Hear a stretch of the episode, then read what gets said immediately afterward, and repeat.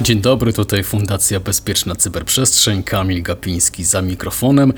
Dziś mamy specjalny odcinek naszego podcastu CyberCyber. Są z nami eksperci z C E R T Orange Polska, zespołu reagowania na incydenty e, cyberbezpieczeństwa właśnie w obszarze działania e, Orange, Orange Polska. I cóż, dzisiaj porozmawiamy sobie właśnie o raporcie C E R T Orange Polska za dwa tysiące dwudziesty drugi rok. Porozmawiamy o tym, co się właśnie w tym roku działo, jakie były zagrożenia.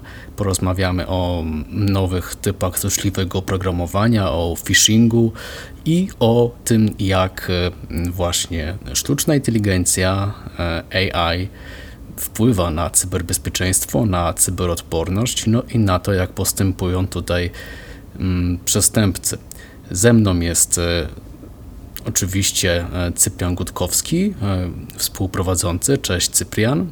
Cześć, witam serdecznie. A naszymi gośćmi jest Piotr Kowalczyk. Cześć. Bartłomiej Zieliński. Cześć. I Grzegorz Zembrowski. Cześć. No dobrze, słuchajcie, dwa tysiące dwudziesty drugi rok e, był... E, no jednak bardzo specyficzne zagrożenia, no nie tylko cyberzagrożenia były istotne, a w zasadzie to też te kinetyczne przede wszystkim, tak, mieliśmy, był to rok wojny w Ukrainie, wojna cały czas oczywiście trwa, no i dzisiejszą, dzisiejszy podcast, w pierwszej części naszego podcastu chciałbym poświęcić trochę właśnie między innymi ewolucją zagrożeń i patrzeć może trochę na to, jak wyglądał ten rok w kontekście złośliwego oprogramowania i może taką właśnie pierwszym takim pytaniem na rozgrzewkę tutaj, a może byście trochę opowiedzieli, jak w ogóle te dwa tematy się łączyły, tak? Tutaj, jeżeli chodzi o sam temat wojny, tych, tych zagrożeń oczywiście wojskowych, tak? A cyberprzestrzeń, bo jest tutaj jakby w naszym raporcie C E R T Orange Polska jest dużo miejsca się poświęca temu zagadnieniu, więc dobrze może by było to jakoś z lotu ptaka podsumować i jakieś najważniejsze wnioski z tego wyciągnąć. Mhm. No to może ja zacznę. Generalnie rzecz biorąc, tutaj jest dosyć taki, wiadomo, szeroki temat, skomplikowany w tym kontekście, że wojna na Ukrainie, czy w Ukrainie, spowodowała wiele reperkusji społeczno-politycznych w naszym kraju również, gospodarczych tak, tak samo, no i to się też przekłada na cyberprzestrzeń. Natomiast powiązanie tego z listą zagrożeń oczywiście i, i, i szeregiem zagrożeń, które jakby na nas czyha w internecie, oczywiście miało wpływ, chociaż może mniejszy niż byśmy się spodziewali w takim kontekście, że jednak jakby liczba tych ataków ze, związanych ze złośliwym oprogramowaniem nie wzrosła aż tak diametralnie. Mimo że jesteśmy jednym z tych krajów, które najbardziej aktywnie uczestniczą w pomocy, no również tej fizycznej, tak, do Ukrainy, a może przede wszystkim fizycznej, czyli zarówno przepływ ludzi, jak i przepływ przede wszystkim towarów, zaopatrzenia, także transportów wojskowych. Także destabilizacja naszego rynku na pewno jest w interesie geopolitycznym e, Federacji Rosyjskiej, a mimo to e, jednak większość tych ataków, które nadal obserwowaliśmy i obserwujemy do, do dzisiaj, no to są ataki grup, e, które realizują po prostu business as, as usual, tak? Czyli zwyczajną, zwyczajne operacje, wykorzystując e, często sprawdzone metody dostarczania złośliwego oprogramowania. Więc jakby w, samej dystryb- w samych rodzajach ataków e, nie wydaje mi się, żeby m, wojna wywołała jakieś trzęsienie ziemi, jeśli chodzi o typowo złośliwe oprogramowanie. Oczywiście pojawiały się e, Wipery, czyli taki rodzaj e, złośliwego oprogramowania szyfrującego dane, które tak naprawdę nadpisuje, nie szyfruje dane, uniemożliwiając dostęp często do e, takiego m, zaatakowanego urządzenia, permanentny e, i utratę danych, co, no, co wiadomo, że skutkuje tym, że jeżeli trafi na serwer, e, no to jest on wyłączony z dalszych możliwości świadczenia jakichś usług. Jeżeli miał, były na nim dane, które nie zostały zbackupowane, to wiadomo, że te dane również e, w takiej sytuacji przepadają. Najczęściej. No, natomiast e, zmieniła się, i to tutaj już e, można powiedzieć bez wątpienia, e, wykorzystanie wojny w kontekście dystrybucji złośliwego oprogramowania, czyli właśnie uzyskania tego e, pierwszego e, inicjalnego, pierwotnego do, wektora dostępu. Czyli przygotowywane są e, jakieś wiadomości z informacjami, chociażby taki podstawowy właśnie wektor, weźmy phishingu mailowego, informacje przesyłane do Polaków. Również podobne były przygotowywane kampanie, które celowały w ukraińskie, w ukraińskie firmy, czy, czy nawet jednostki prywatne, osoby prywatne, gdzie były różnego typu informacje dotyczące stanów alarmowych, bombardowania, z dokumentami załączonymi, e, informacje dotyczące e, chociażby, tak jak zresztą pisaliśmy w raporcie, e, broni biologicznej amerykańskiej, e, jakiejś k- katastrofy związanej z wybuchem elektrowni atomowej, e, także wszelkiego rodzaju m, komunikaty, które mają na celu albo poprzez jakiś nakaz typu e, jest tutaj konieczna jakaś aktualizacja wynikająca z podatności, rząd ci każe albo szef ci każe, żeby coś zaktualizować, e, bądź też w związku jakby te komunikaty dotyczące bardziej terroru, m, takie jak właśnie wspomniane e, ataki bombowe, czy jakieś ryzyko e, katastrofy e, wynikającej z, z, z broni jądrowej, no to to są właśnie tego typu kampanie, które mocniej niż dotychczas, a w zasadzie z, z, zasadniczo rząd wielkości, albo nawet dwa rzędy wielkości pojawiły się e, w naszych e, tutaj wykryciach, które monitorujemy. Wcześniej dotyczyły, dotyczyły też również informacji, których po prostu ludzie w Ukrainie często szukali w internecie, na przykład mm-hmm. dotyczących dostępnych schronów i tak no, bazowały te wiadomości po prostu na socjotechnice, czyli e, przekonanie użytkownika, żeby sobie takie, taką wiadomość czy taki załącznik otworzył mm, bez dłuższego zastanowienia się. Albo poprzez formę przymusu, albo poprzez właśnie formę zainteresowania, poprzez strach, jakąś niepewność, chęć. Klasyczna socjotechnika, można powiedzieć, rzeczywiście działanie na emocjach, które ma nas zmusić do jakiegoś zachowania, ale powiedzieliście tę ważną rzecz na początku i ja też o niej trochę myślałem. Nie wiem, czy znacie na to pytanie odpowiedź, więc ale możemy trochę pogdybać. Bo rzeczywiście tych ataków spodziewaliśmy się zdecydowanie więcej, jeżeli chodzi o ataki takie typowe malware na różnego rodzaju naszą infrastrukturę, czy to krytyczną, czy nawet chociażby no zwykłe transportowe możliwości naszego państwa, przeróżne systemy, które mogą być zaatakowane. No i jak myślicie, z jakiego powodu tak naprawdę do tego nie doszło? Czy tutaj też Przeszac- była Rosja przeszacowana, że oni mają za duże zdolności, a wcale tak wielkich nie mają? Czy może trzymają to rzeczywiście na jakieś nie wiadomo jakie rozstrzygnięcia w niedalekiej czy dalekiej przyszłości, nie chcą wysypać się z tego, co mają?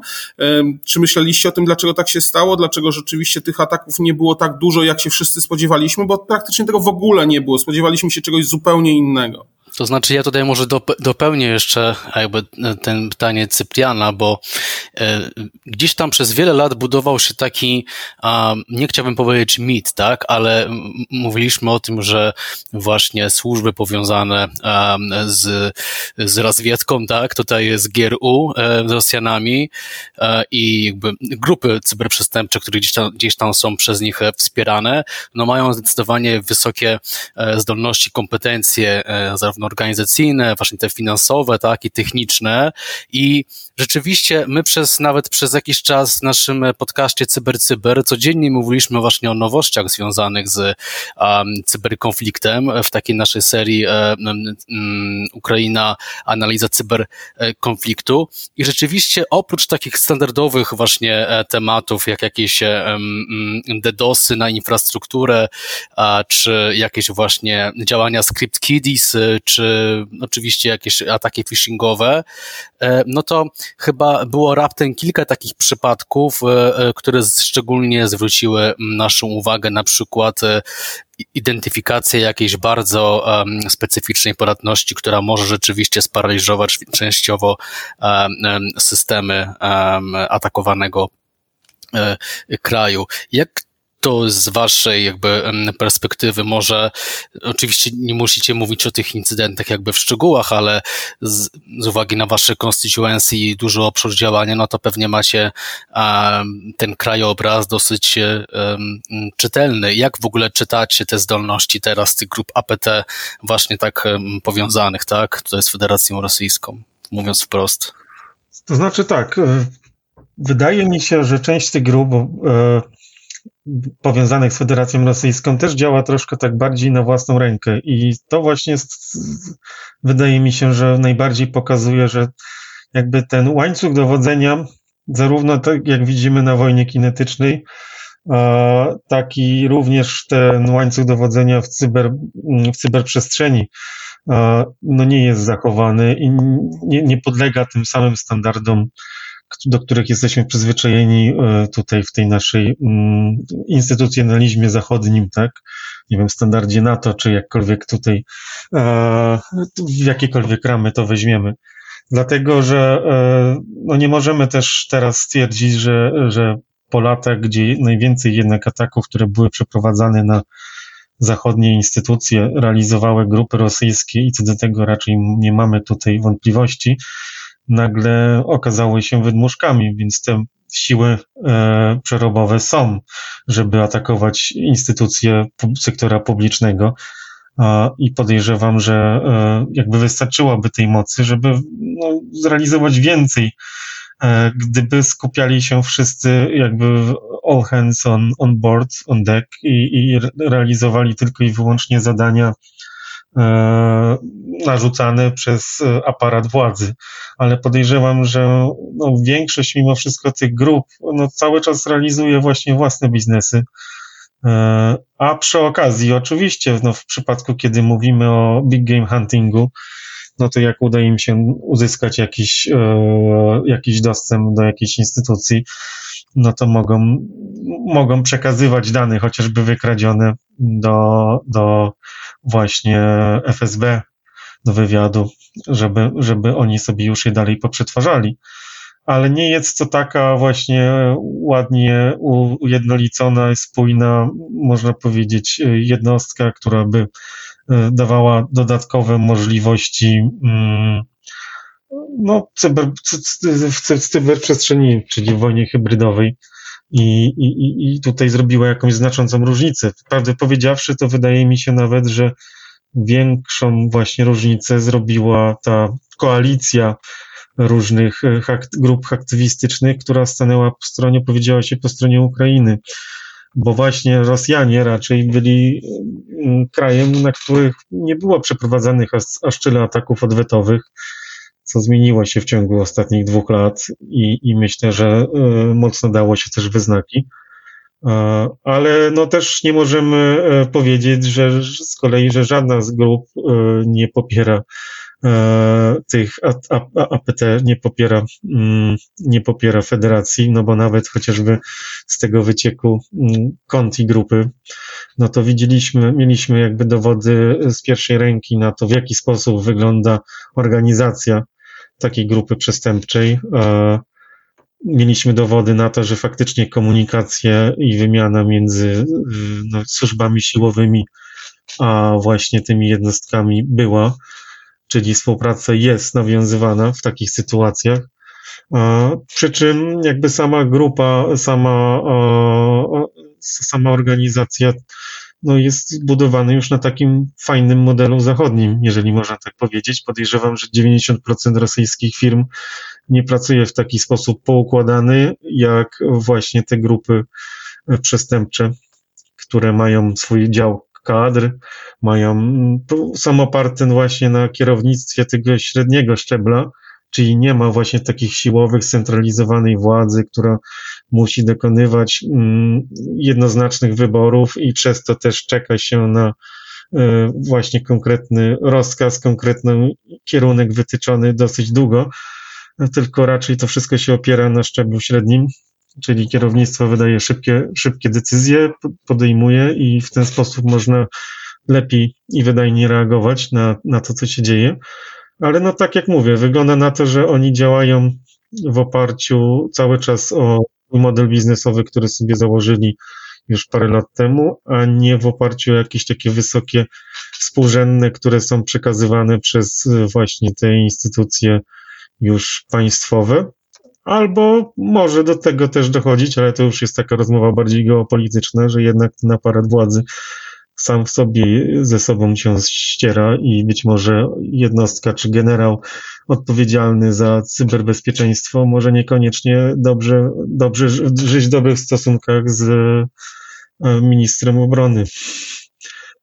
I, i tutaj już zaczynają się, się bardziej te tematy geopolityczne, tak?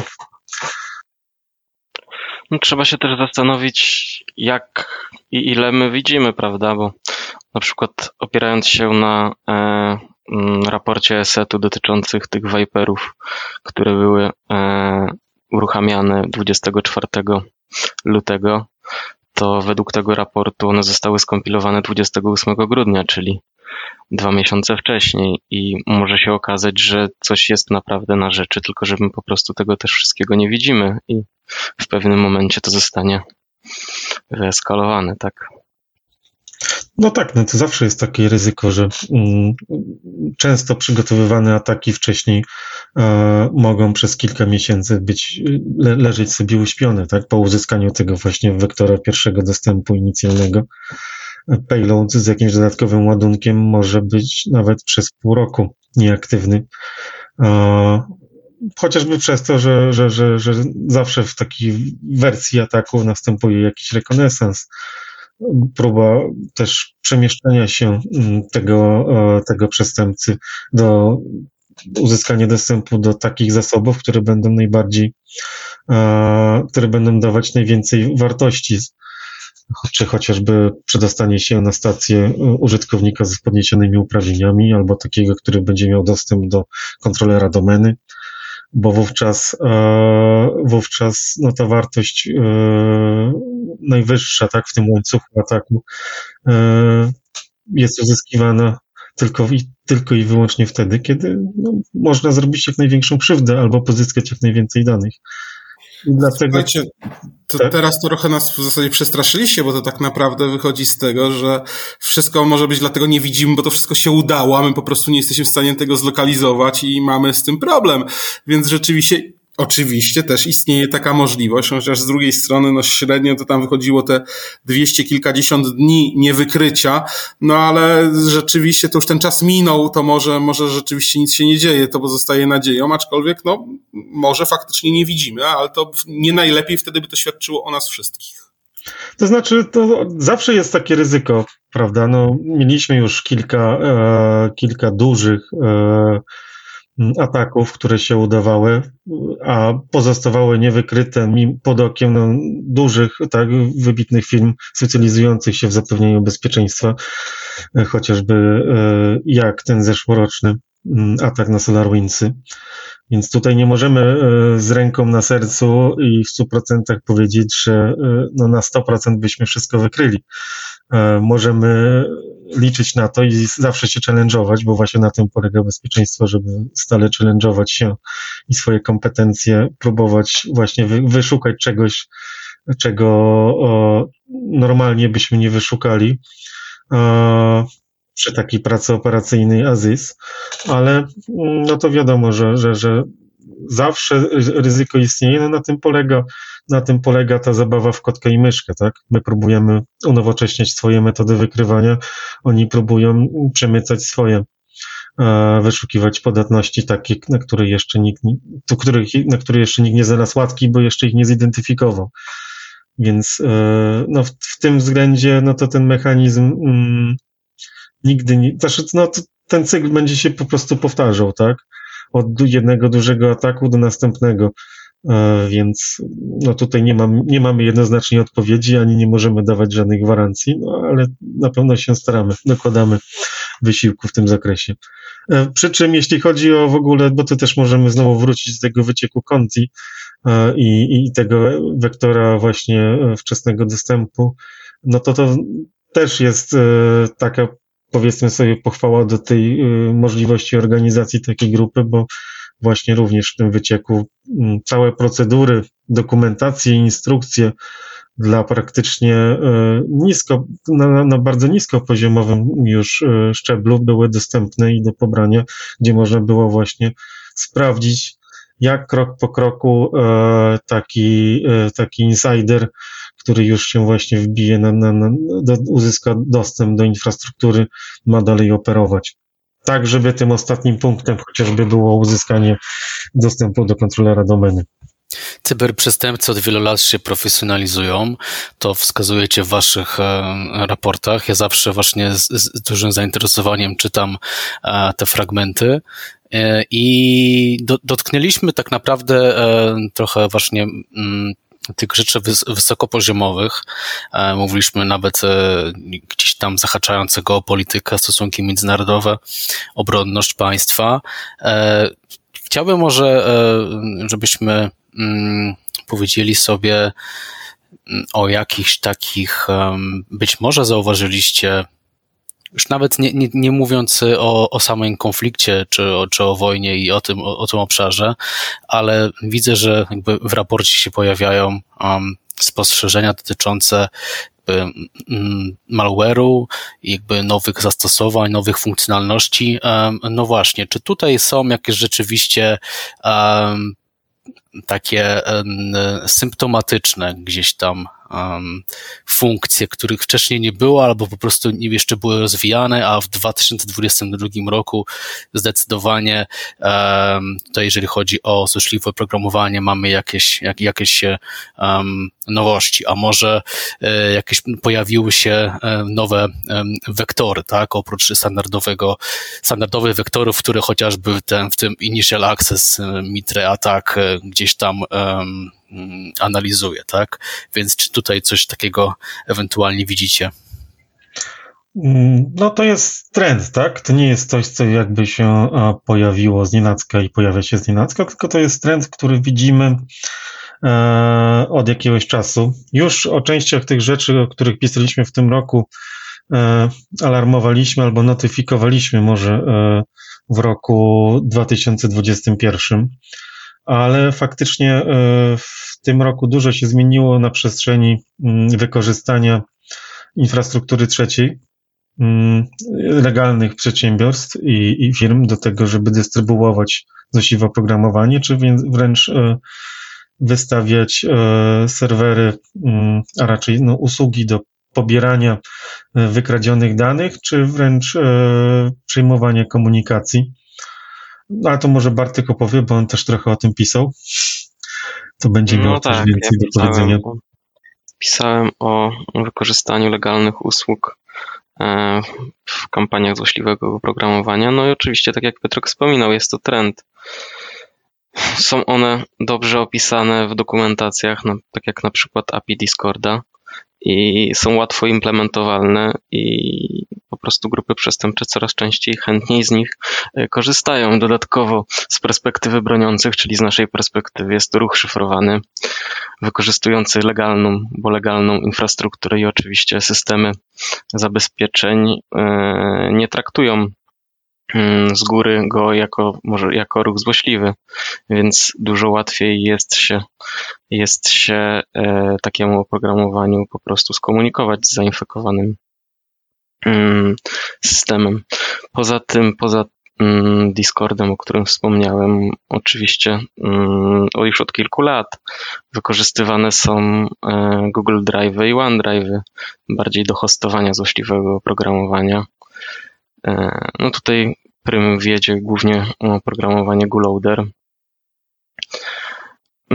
No i tutaj jest podobnie, czyli taki ruch, którego jest bardzo dużo. Użytkownicy korzystają z takich usług w sposób legalny i dziewięćdziesiąt dziewięć przecinek dziewięć procent takiej komunikacji jest oczywiście legalnej, więc dużo łatwiej jest, jest takiemu oprogramowaniu wykorzystującym legalną usługę dostać się do zainfekowanej stacji. Poza tym oczywiście GitHub, tak, o którym też wspominałem w swoim artykule, czyli po prostu dropowanie złośliwego oprogramowania udające legalne repozytoria, tak naprawdę zawierające złośliwy kod. Jak coś takiego w ogóle można wykryć? To znaczy, no to jest naturalne, jest jakby tutaj to, to pytanie i też obsługa jest pewnie bardziej skomplikowana takiego incydentu, no bo zaangażowana jest jakaś właśnie strona, która zazwyczaj pewnie też nie jest, czy tak naprawdę to te usługi, czy dostawcy tych usług też nie są często pewnie świadomi części tych incydentów. Tak to się, tak mogłoby to się wydawać. Są jakieś dobre praktyki w ogóle, jak, czy one mogą się teraz tworzyć, nawet te praktyki, jak w ogóle zapobiegać i jak obsługiwać tego typu zagrożenia, no bo to jest ciężki do wykrycia, wydaje mi się. No tak, tutaj zdecydowanie mm, pierwszą rzeczą to powinniśmy bazować na e, wykryciach na endpoincie, czyli jeśli komunikacja jest szyfrowana i, i prowadzi do legalnej usługi, to możemy sobie analizować e, proces, który generuje taką komunikację, prawda? I tutaj możemy analizować e, takie oprogramowanie w różnego rodzaju sandboxach. Dodatkowo e, możemy też deszyfrować taki ruch, który automatycznie będzie e, analizowany też przez dedykowane, dedykowane systemy bezpieczeństwa i, i na tym etapie możemy wykrywać ten ruch jako złośliwy. Generalnie rzecz biorąc, no to właśnie znowu sprowadzamy wszystko do zabawy w kotkę i myszkę, bo tak wielokrotnie opisywane różnego typu metody mm, dystrybucji złośliwego oprogramowania, czy to poprzez e, właśnie link prowadzący do, e, do Google Drive'a, czy tam do jakiejś innej usługi z założenia bezpiecznej i e, pożądanej, czy tam udostępnianej e, nawet przez większość firm dla swoich pracowników, nie przez wszystkie, niektóre m, też wycinają każdą usługę, można powiedzieć, e, drive, e, chmurową, która nie jest... E, nie jest, nie jest no, u, zaakceptowana przez firmy. Natomiast większość małych, średnich przedsiębiorstw będzie umożliwiać korzystanie z takich usług.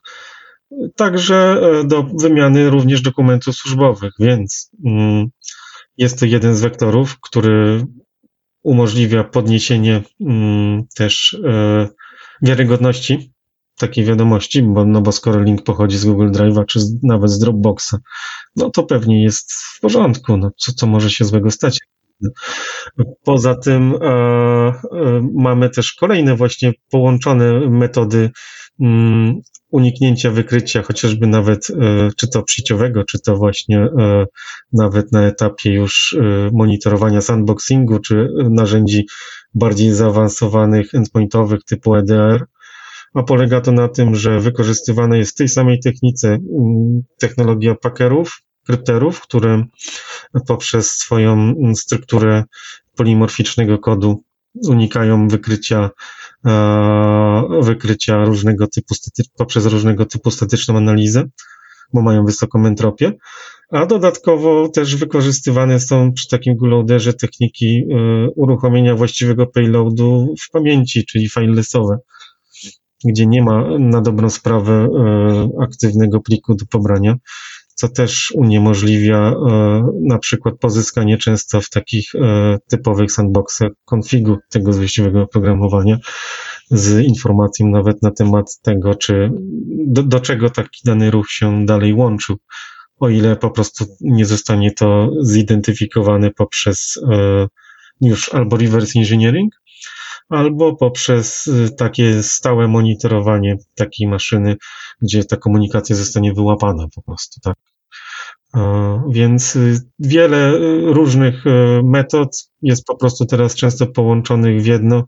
Metod uniknięcia, uniknięcia wykrycia, już nie mówię o tych wszystkich technikach do rozpoznania, czy środowisko jest zwirtualizo- zwirtualizowane, czy posiada jakieś konkretne procesy albo nazwy plików, albo wpisy w rejestrze, bo wówczas najczęściej taki malware się po prostu nie odpala, po to, żeby no, nie dawać właśnie y, y, naszym badaczom łatwych zdobyczy w postaci y, szybkich alertów, które, które później taki, taka jednostka pierwszej linii sokowa może obsłużyć albo zaalarmować inne. Do tego jeszcze doszedł jeden dosyć istotny, w zasadzie dosyć istotna zmiana, która już wcześniej była identyfikowana, a w tym w zeszłym roku przyby, przybrała na sile, no to to jest unik, uniknięcie, a raczej rezygnacja z wykorzystania pakietów y, office'owych y, y, bazujących na V B S-ie, na makrach V B S-owych. No, ze względu na decyzję Microsoftu, który po prostu wyłączył tą funkcjonalność, możliwość pobierania, e, można powiedzieć, dodatkowego payloadu poprzez uruchomienie V B S-a z internetu. Hmm. Że payloadu z internetu poprzez uruchomienie V B S-a osadzonego w Excelu lub Wordzie. Więc teraz e, te metody musiały się zmienić. E, I poszli przedsiębiorcy, cyberprzestępcy poszli w ciekawych kierunkach, bo zarówno zaczęli wykorzystywać format plików L N K, wykorzystywali też i wykorzystują OneNote'a, czy no tak, H T M L Smuggling. Mhm. Tutaj można powiedzieć, że właśnie nie wszystkie te próby, e, próby ominięcia sandboxów były jakieś bardzo skomplikowane, bo były właśnie bardziej prymitywne. Na przykład Widar w swoich krób, w próbkach podszywających się pod legalne oprogramowanie. No, oprogramowanie ważyło ponad pięćset mega, tak? Czyli sandbox żaden tego nie pobierał, bo był po prostu plik za duży. Drugą rzeczą właśnie były te pliki OneNote'a, o których Piotrek wspominał. I jak my pierwsze próbki takie do nas trafiły, to też byliśmy bardzo zaskoczeni, bo niektóre sandboxy nawet nie chciały takiego rozszerzenia pliku przyjmować do analizy. A słuchajcie, to w takim razie jeszcze pytanie z innej beczki, no bo tutaj mówimy o tym, ale to może teraz już czas, czy w jakiś sposób używacie sztucznej inteligencji, która tak naprawdę działa dla was na potrzeby wasze i w jaki sposób do tego podchodzicie. To teraz na topie tak naprawdę też na wszelkich studiach studenci wiem, że pytają o to, jak widzimy tę sztuczną inteligencję, jak można ją wykorzystać w obronie. To o tym też jest trochę mowa w raporcie, więc myślę, że warto was o to zapytać. Nie, to chyba, chyba moja kolej będzie w takim razie. Dlatego, że sztuczna inteligencja, o której się teraz mówi, to, to jest taka sztuczna inteligencja, która tak niespecjalnie jest inteligentna, tak? Ona niespecjalnie, e, z, znaczy spełnia swoje zadanie, tak? W jakimś, jakimś stopniu, tak? Jest, jest w stanie generować trochę tekstu, jest w stanie generować trochę kodu i tak dalej, ale może nie o tym. E, Machine learning, korzystamy z machine learningu od, od dawna, jeżeli chodzi o wykrywanie zagrożeń. Głównie udaje nam się to i to z dużymi sukcesami, jeżeli chodzi o pole rozpoznawania phishingu. E, powiedziałbym, że no mamy takie rozwiązania, które są raczej niestosowane nigdzie.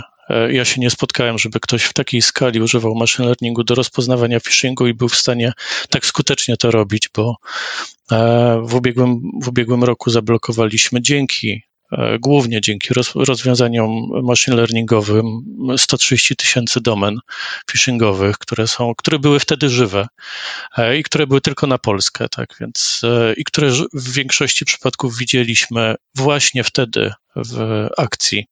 Więc staraliśmy się w ciągu paru minut od, od pierwszej, pierwszej zauważonej osoby um, właśnie, w, właśnie za pomocą machine learningu podejmować decyzje i takie strony internetowe blokować. Um, Jedno słowo powiem, bo nie chciałbym, żeby mi uciekło. Rozmawialiśmy o y, wojnie w Ukrainie. I ciekawą rzeczą jest to, że w sytuacji, w której ona wybuchła, właśnie wtedy, kiedy ona wybuchła, to wszystkie statystyki blokad nam poleciały na łeb, na szyję. I to tak zdecydowanie, zdecydowanie tak do, do dwudziestu procent tego, co było tydzień wcześniej. I tutaj tych powodów pewnie byłoby sporo, bo z jednej strony call center mogło być właśnie bombardowane, a, a z drugiej strony też zainteresowanie inwestycjami też mogło zdecydowanie spaść.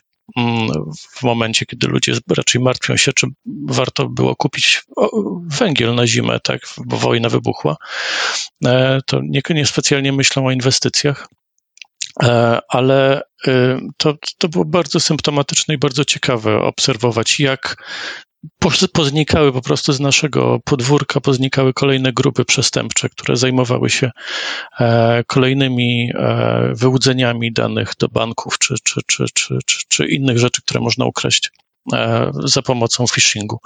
I to było, to było bardzo fajne i widać było taki okres dwóch, trzech, czterech, pięciu tygodni, gdzie stopniowo ta skala była odbudowywana. Skala przestępstw i skala wyłudzeń była odbudowywana do, do tego poziomu sprzed wojny. Tak, potem, potem to wszystko rosło, rosło, rosło i, i w tym momencie jesteśmy też na takim etapie, że e, wielkość jest, e, no, d, d, nie wiem, no wielokrotnie więcej niż, niż, niż widzieliśmy w poprzednich latach. Tak, tutaj też jest spora automatyzacja po stronie, po stronie e, prowadzących te kampanie phishingowe. Okej, to jest automatyzacja w kontekście na przykład e, e, budowania e, no powiedzmy nazwy domeny, tak? Czy to, to są też bardziej zaawansowane, e, zaawansowane bardziej wykorzystanie tych... Ja myślę, że sztucznej inteligencji tutaj nie, nie, nie, nie jest ona używana, natomiast jest to już oprogramowane do tego stopnia, że proces tworzenia, no jeżeli musimy stworzyć dziennie kilkanaście tysięcy domen phishingowych, bo tak do tego poziomu, no może nie, przepraszam, przesadziłem, no może kilkanaście tysięcy to, to nie dziennie, ale tygodniowo e, musimy ich stworzyć, no to mm, nie da się tego zrobić umysłem ludzkim, to musi zostać zaprogramowane zakładanie kolejnych domen, wysyłanie ich do użytkowników. Każdy użytkownik może dostać inną domenę, która przekierowuje na inną, unikalną domenę też dla danego użytkownika. Więc pod tym względem nastąpiła ogromna automatyzacja, głównie w dwóch kampaniach. Jedna kampania to jest tak zwana kampania na kupującego, tak, czyli wszystkie O L X-y, Wintedy i tak dalej, i tak dalej. Tutaj liczba domen wysyłanych użytkownikom jest niemal nieograniczona, którą można wysłać. Jest faktycznie pewnie nawet więcej niż jedna domena na użytkownika, na, na, na ofiarę. No i domeny docelowe też są odpowiednio rotowane, wszystko w cyklu automatycznym, bez, bez, bez udziału ludzkiego. No, naszym bardzo dużym, bardzo fajne jest to, że, że tak naprawdę w przypadku tej kampanii na kupującego mamy chyba dwa czy trzy jakieś takie sprzedawców tego phishinkita.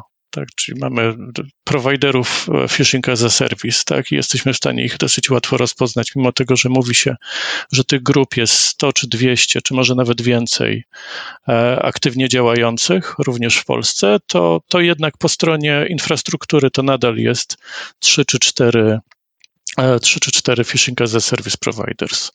Więc tu jest łatwo. Drugą taką kampanią, która jest bardzo dobrze z, rozbudowana technicznie, aktualnie prowadzona też w bardzo dużej skali, to jest codzienna wysyłka maili do użytkowników Allegro. I tutaj też pewnie jest więcej niż jedna domena per ofiara.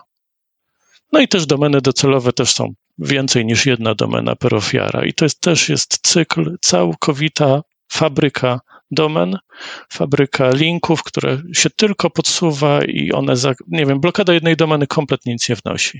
Tak, możemy ją zablokować, ale to znaczy, że już jej nie powinniśmy blokować, tak, bo już jest za późno. To w zasadzie um, nasuwa się um, takie pytanie, jak można... to, to tak naprawdę po drugiej stronie też należy wówczas um, trochę tutaj zautomatyzować te działanie obronne. Mamy w stu procentach automatyczne funkcjonowanie, tak? Obserwujemy D N S a, obserwujemy C E R T Streama, obserwujemy wiele jeszcze innych źródeł i poza nielicznymi zadaniami, pipeline'ami, które się opierają tam na jakiś regex czy coś w tym rodzaju, czy jakieś proste reguły, no to jednak większość znalezisk, które mamy i to tak na zasadzie dziewięćdziesiąt pięć procent czy coś w tym rodzaju, to są rzeczy znalezione przy pomocy sztucznej inteligencji. Bo jednak a, ci ludzie muszą iść na łatwiznę, te schematy są jednak zaprogramowane i one muszą działać, więc jesteśmy w stanie się ich nauczyć i jesteśmy w stanie je rozpoznawać. A, bardzo często to, to coś, co nie istnieje raczej w, w mechanizmach obronnych, E, używamy blokad wildcardowych, tak? Blokujemy całe core domeny. Nieważne ile subów tam powstanie, nieważne, mogą być miliony subdomen. To nieważne, blokujemy to jednym wpisem i dziękujemy bardzo. E, I taka kampania na Allegro na przykład, ona korzysta dziennie z pięciu czy dziesięciu tylko takich e, core domen. Suby są indywidualne, a kordomen jest pięć czy dziesięć, no to wystarczy je złapać i mamy święty spokój, przynajmniej przez kilka godzin. Okej, okay, a czy y, y, taki laik tak naprawdę, y, nie myśląc w ogóle o, o sposobie już phishingu, czy na przykład wykorzystaniu właśnie y, sztucznej inteligencji, nazwijmy to tak, do Do, do budowania właśnie składni domen, będzie myślał bardziej o tym, że no takie właśnie usługi jak Chat G P T, Bard, może inne, będą pomagać cyberprzestępcom w wpisaniu tych maili. Może w końcu zaczną pisać jakby poprawnie po polsku i czy to w ogóle się przekłada na ten cały ruch teraz A I owy na, na jakość phishingu i na kreatywność tych cyberprzestępców? Jak to widzisz? Kiedy się pojawił Chat G P T w wersji trzy i pół, to pierwsza myśl właśnie nasza była mniej więcej taka, no to teraz będzie, już teraz każdy będzie mógł zrobić e-mail phishingowy i każdy go będzie mógł wysłać i on będzie wiarygodnie wyglądał. Tylko się pytam, po co? Jeżeli skala phishingu, nieważne ile tam jest literówek i nieważne czy on jest na ładniejszej czy brzydszej domenie zrobiony, jest taka, że jednak ten jeden procent czy tam jeden promil, nie wiem jak, jaka jest konwersja, ale i tak ktoś kliknie. Tak, to, to wydaje mi się, że może gdyby te rozwiązania hmm, machine learningowe czy A I owe były w stanie wygenerować malware, którego nie widzieliśmy wcześniej, może miałoby to jakieś, jakieś rzeczywiście przełożenie, ale jeszcze nie. E, nie wiem, ostatnio kolega z zespołu Piotrek Zarzycki robił taki eksperyment. No to z, napisz mi proszę czacie, napisz mi e, skrypt do automatycznego rozpoznawania phishingu w mailach, tak, machine learningowy zrób. No i, i prosił mnie o to, żebym ocenił, jak to wyglądało. No i to był tutorial. To tak jakby ktoś wziął trzy tutoriale, na zasadzie jak importować dane, jak przetwarzać dane i jak zrobić machine learning. I z tych trzech tutoriali zrobił jeden skrypt, tak, który składał się tam, nie wiem, z ośmiu punktów. E, no tak się da pisać malutkie fragmenty kodu, biorąc kopiuj i wklej z tutoriala, tak, ale no, nie zbudujemy w ten sposób potężnej aplikacji, która by, byłaby w stanie um, jakby rzeczywiste efekty nam przynosić, jakieś wartościowe. Więc wydaje mi się, że jeszcze nie. Jak najbardziej sztuczna inteligencja ma, z mojego punktu widzenia ma swoją, e, swoje e, tutaj pole do popisu i ona się jak najbardziej będzie nam przydawać, no ale jeszcze chyba to jest taki bardziej rozbudowana wyszukiwarka z ładnie, z, bud, ładnie sformatowanymi odpowiedziami. Wydaje mi się, że to taki okres testowy jest teraz mhm. jeszcze, cały czas wygrzewania się i sprawdzania, co można zrobić, czy nie, jakie są ewentualnie obostrzenia i w jaki sposób można je obejść. Bo z jednej strony e, oczywiście można poprosić i zwłaszcza na samym początku było bardzo dużo przykładów na to, jak Chat G P T może fajnie napisać wiadomość phishingową i ją sprepa- spreparować w sposób dużo lepszy niż nawet te szablony, które są tworzone na bazie phishing kitów i sprzedawane w usługach. Ale no właśnie, yy, wygląda na to, że nadal jakby model biznesowy, który funkcjonuje yy, na tym etapie, no sprawdza się i nikt nie będzie teraz na łeb, na szyję zmieniał koncepcji tylko dlatego, że pojawiła się nowa zabawka na rynku. Tak samo było z wykorzystaniem w zasadzie infekcji poprzez pakiety dokumentów Office i V B S-y, tak? To było trend, który działał przez dziesięć lat prawie, mimo że wszyscy już do niego byli doskonale przyzwyczajeni, a i tak, no i tak działał, no i monetyzował, przynosił wartość, więc dopóki nie zostało to wycięte, no to dopóty te z tego korzystano, ale jak zostało to wycięte albo zaczęło przynosić rzeczywiście realnie mniejsze przychody, no to nagle szybko przeskoczyli na inne modele.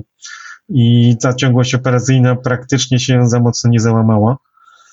I to samo podejrzewam, że będzie w tym wypadku. Na razie phishing kity są na tyle opłacalne, a dodatkowo nie są zbyt drogie, że przenoszenie się na Chata G P T no nie jest efektywne i, i, i, i najwyraźniej opłacalne dla nikogo na tym etapie. I bawienie się tutaj w tą sztuczną inteligencję. Tym bardziej, że to jest takie troszkę didosowanie naszych y, możliwości poznawczych, y, bo przestępcy stawiają przede wszystkim na ilość, a nie na jakość, a i tak wyciągają co, co, co, co, co, co chcą swoje.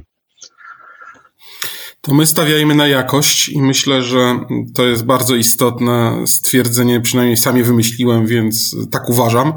Yy, nie wiem, już bardzo długo rzeczywiście ten podcast będzie, moglibyśmy na pewno jeszcze dłużej rozmawiać. Czy coś chcecie właśnie może powiedzieć, na co powinniśmy się przygotować tak naprawdę? Czy macie jakąś wizję tego, co może się wydarzyć w najbliższych miesiącach? Czy raczej spokojnie to będzie, będzie tak jak do tej pory, że rzeczywiście właśnie to, co mówiłeś, że nie potrzeba zmieniać świata, skoro i tak nie najgorzej nam idzie tym, co mamy już sprawdzone, tak? Jeżeli mówię o przestępcach oczywiście. Znaczy, wiesz co, wydaje mi się, że mm, tak jak cały czas o, o, o czym wspominamy, no to są cykle, a, które gdzieś tam mm, wynikają z, z pewnych trendów i, i, i też zmian, no, które dzieją się zarówno e, na świecie, jak i na, e, na rynku technologii, więc e, wiadomo, że sztuczna inteligencja i jej rozwój napędza również ten, ten rynek i zapotrzebowanie na to, żeby z tego korzystać również w, cyber, w cyberprzestępczym, można powiedzieć, tutaj środowisku. I, i, I to nadal będzie wykorzystywane w jednym i w drugim kierunku. My z tego korzystamy jako badacze, żeby czy to automatyzować, czy właśnie wspierać procesy wykrywania, zwłaszcza anomalii, gdzie często ludzkie oko albo zwykła reguła ekspercka, nawet nie wiadomo jak dobrze napisana, no po prostu będzie miała swoje ograniczenia, więc ten model machine learningowy, czy właśnie rozpozna- praca na dużych zbiorach danych, no to to jest idealna rzecz, do której można zaprząc takie mechanizmy. Ale no wiadomo, że to nie jest coś, co da się tak jednoznacznie przewidzieć, w którym kierunku pójdzie, czyli nie powiem ci teraz, że za trzy miesiące zacznie pojawiać się malware jakiś modularny napisany właśnie poprzez wykorzystanie sztucznej inteligencji, bo no, musielibyśmy do tego dotrzeć. Różne są testy i różne rzeczy już ludzie wypuścili, również badacze, można powiedzieć, tej jasnej strony mocy, które pokazują, że duży potencjał drzemie w takich nawet asystentach głosowych typu Chat G P T, które na dobrą sprawę nie, nie mają, nie, nie są zasilane modelem danych, też zasilane są tylko tymi, tymi modelami danych, które były dostępne publicznie, tak? Więc weźmy teraz pod uwagę jakiś taki bardziej zaawansowany sztuczną inteligencję, która jest zasilana danymi bardziej technicznymi, programistycznymi, tak? Co ona może w stanie zrobić z takich danych? Co no ona tak, może wyobrażam być? sobie, żeby zrobić dumpa kilku tysięcy, nawet kilkudziesięciu tysięcy próbek malware'owych, tak? I żeby się na ten nauczyła, tak? Taka sztuczna inteligencja, żeby coś, no to są takie może e, na, nawet nie wiem, czy odległe projekty, pewnie już ktoś o tym myśli, tak? Gdzie to pewnie jest już realizowane w jakimś stopniu. Nie wiem też, znaczy domyślam się, że chociażby no pewnie częściowo próby czegoś takiego, um, wykonania czegoś takiego w tych modelach, które są dostępne, na przykład Chat G P T, to pewnie, e, znaczy nie wiem, czy też słyszeliście o tym, w takich przypadkach, że jakiekolwiek tego typu prompty, zapytania byłyby na przykład, nie wiem, e, no blokowane, tak? Czy to jakby jest w ogóle możliwe akurat w tych modelach, no ale pewnie będą też i inne dostosowane specjalnie do tych po prostu potrzeb. Znaczy prompt engineering wystarczy wykorzystywać często, żeby obejść te takie sztuczne blokady nałożone przez, a, przez administratorów, tak? Czata G P T. I dzięki temu wyciągać, czy to właśnie poprzez zapytania o konkretne, drobne elementy, albo poprzez różnego typu takie mm, przedstawianie rzeczywistości na zasadzie symulacji, gdzie on też wtedy, ten Chat G P T, daje się oszukać, a więc no, tych technik jest wiele, są nawet dedykowane, mm, porobione stronki, na których można się posz- podszkolić do tego, w jaki sposób ominąć e, właśnie Chat G P T poprzez różne konkretne techniki na zasadzie podejmij hasło, tak? I każdy poziom podwyższa jakby e, poziom bezpieczeństwa tego, m, tego konsultanta głosowego i, i każdy poziom wymaga i zastosowania innej techniki albo innych metod do tego, żeby jednak to, tą daną, którą on przechowuje, uzyskać, tak? Mm, czyli żeby powiedział to, co chcesz, żeby powiedział. Często, czy to nawet właśnie prosząc, żeby zwrócił ci odpowiedź w formie zaszyfrowanej, ale później już sobie ją sam odszyfruje, albo że potem w następnej odpowiedzi podał klucz na, do odszyfrowania. Więc w zasadzie nie zwraca ci żadnej odpowiedzi clear tekstem, a możesz wyciągnąć wszystko, co chcesz, tylko wystarczy trochę bardziej pomyśleć. Czyli można powiedzieć zastosować socjotechnikę na sztucznej inteligencji, która wcale nie jest do końca sztuczną inteligencją. Na pewno jesteśmy na początku tej, tej drogi, na początku tej drogi jesteśmy, będziemy to dalej obserwować, no i cóż, naszych słuchaczy będziemy zachęcać do szczegółowej lektury, te, te właśnie wnioski, spostrzeżenia znajdziecie w, w raporcie CERT Orange Polska za dwa tysiące dwudziesty drugi rok, no i cóż, gośćmi podcastu CyberCyber był Piotr Kowalczyk, Grzegorz Zembrowski i Bartłomiej Zieliński. Dziękuję panowie. Dzięki bardzo. Dzięki serdecznie.